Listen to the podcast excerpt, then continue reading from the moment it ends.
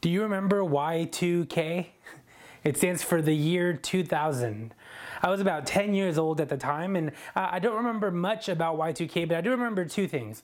One, I remember that there was uh, some concerns about computers, that all computers would kind of shut down and they would stop working at uh, you know, January 1st, 2000. And part of that was uh, I did a little bit of research. Uh, computers at the time set the date as a, a two digit instead of four digit. So instead of 1999, it just said 99, which meant that in the year 2000, it would go from uh, double nines to double zeros. And they were worried computers were going to lose lose track of uh, what what year it was, that it would think that it kind of got reset or rebooted, and, and so there was a whole bunch of worry behind computers and banks and uh, anything and anyone that used any sort of computer was panicking. I remember that clearly, but I also remember a second thing. I remember uh, suddenly my aunt started storing non perishable items and water at her house. I mean, every time she went to the store, she would buy more non perishable items and more water. And uh, when you walked into her house to her left, there was a room, and uh, the, the room had, um, uh, it, she literally had it covered wall to wall, floor to ceiling with non perishable items and, and water. Uh, you know, there was spam and cereal and canned goods and just, just so many non perishable items. Well, I didn't know much about why at the time, but as I got older, I started asking questions and and I learned that uh, part of well the reason that was was because my aunt had heard at church that. Um, uh, there was a chance, a good chance, that on December 31st, 1999, uh, the world would end. That simple comment uh, got her to be really worried and, and, and, and censured through a, a season of panic where she was uh, hoarding uh, non perishable goods. Now, here's what I find ironic about that. My aunt was a staunch religious person. I mean, she was at church all the time. She was in a Bible study. She volunteered. She prayed all the time. She knew her Bible better than any of us. She had a deep relationship with God. She had been baptized. She had given to her life to Jesus. I mean, for her, her church was her life. Church was so important for her. Yet, I find it ironic that on December 31st, 1999, she prepared for the end of the world as if she would not be saved. She prepared for the end of the world as if the world would end and, and she would be left to uh, figure things out on her own, as if she would not be saved. Do you ever wonder about or think about the word saved? Do, do you ever think about that and uh, uh, you know wonder if maybe uh, you're not saved, if your sins have been too big to for you to be saved? Do you ever think about uh, maybe what happens at the end of the world? Will will you be saved? Will you not? I mean, there's all these thoughts that cross our minds when we think about the word saved. I want you to listen to this text. It comes from Romans chapter 5, verse 10. Here's what it says For if while we were enemies we were reconciled to God through the death of his Son, much more surely, having been reconciled, will we be saved by his life. Let me read that one more time. For if while we were enemies we were reconciled to God through the death of his Son, much more surely, having been reconciled, will we be saved by his life. See, I find this text very interesting and it's very important for us. See, Paul, the author of Romans, argues that uh, we have been reconciled by Jesus, right? Because of Jesus, we have been reconciled, which means we've been forgiven. Our relationship with God has been made right. And if God was willing to do that for us while we were his enemy, while we were sinners, well, now that we've been reconciled, surely we're going to be saved. In other words, what Paul is saying is now that we've been reconciled, we can rest assured that we are also saved. This is powerful, and I don't want you to miss it. You are forgiven. And because you're forgiven, you are also saved. You see, one leads to the other. To be forgiven means to be saved. Forgiveness and salvation are experienced together. I want you to hear me say this. You are forgiven. You are also saved. So, what does it mean to be saved? Years ago, I was on a plane. I don't remember where I was going or if I was coming back to Louisiana. I just know that I was on this long flight and I needed to work on my sermon. And so I started, uh, I put my headphones on as I usually do on a plane. I took out my Bible, the same Bible that I just read from, and I started taking notes. I started reading and, and writing notes in a notebook and, and starting to prep for my sermon. And while I was doing that, I noticed that the guy sitting next to me started looking over my shoulders. He, he started trying to see what uh, I was reading in the Bible, trying to see what I was writing in the notes, just looking over my shoulder. And eventually, uh, he might have caught on that I was uh, being annoyed by him because he, he took his headphones off, he put them in his backpack, he took his Bible out, laid it in front of him, and he looked over at me and said, So, are you a Christian? It, kind of caught me off guard, but but we had a good conversation. Uh, you know, we talked about where he was from and where I was from, and he told me he used to work at a church, and I told him I was a pastor, and and we just had a, a, a good conversation.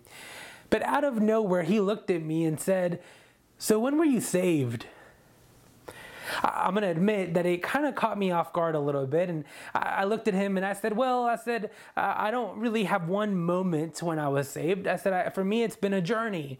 I, you know, I told him about the time I was baptized and I told him about the time that I first started going to church. I told him about the first time I prayed. I told him about so many moments throughout my journey where I realized that I was saved, that I was forgiven, that God loves me. And, and he looked at me and he's like, no, no, no, no, but when were you actually saved? We went back and forth for about 20 minutes. And eventually, I guess he really got annoyed because he just looked at me and said, You don't understand what it means to be saved, do you? I hope someday you figure it out. And he put his Bible away and put his headphones back on and ignored me the rest of the flight. You know, I, I think about that question you don't know what it means to be saved. It's a hard concept to understand. And, and to be honest, I, I don't even know if he knew what it meant to be saved.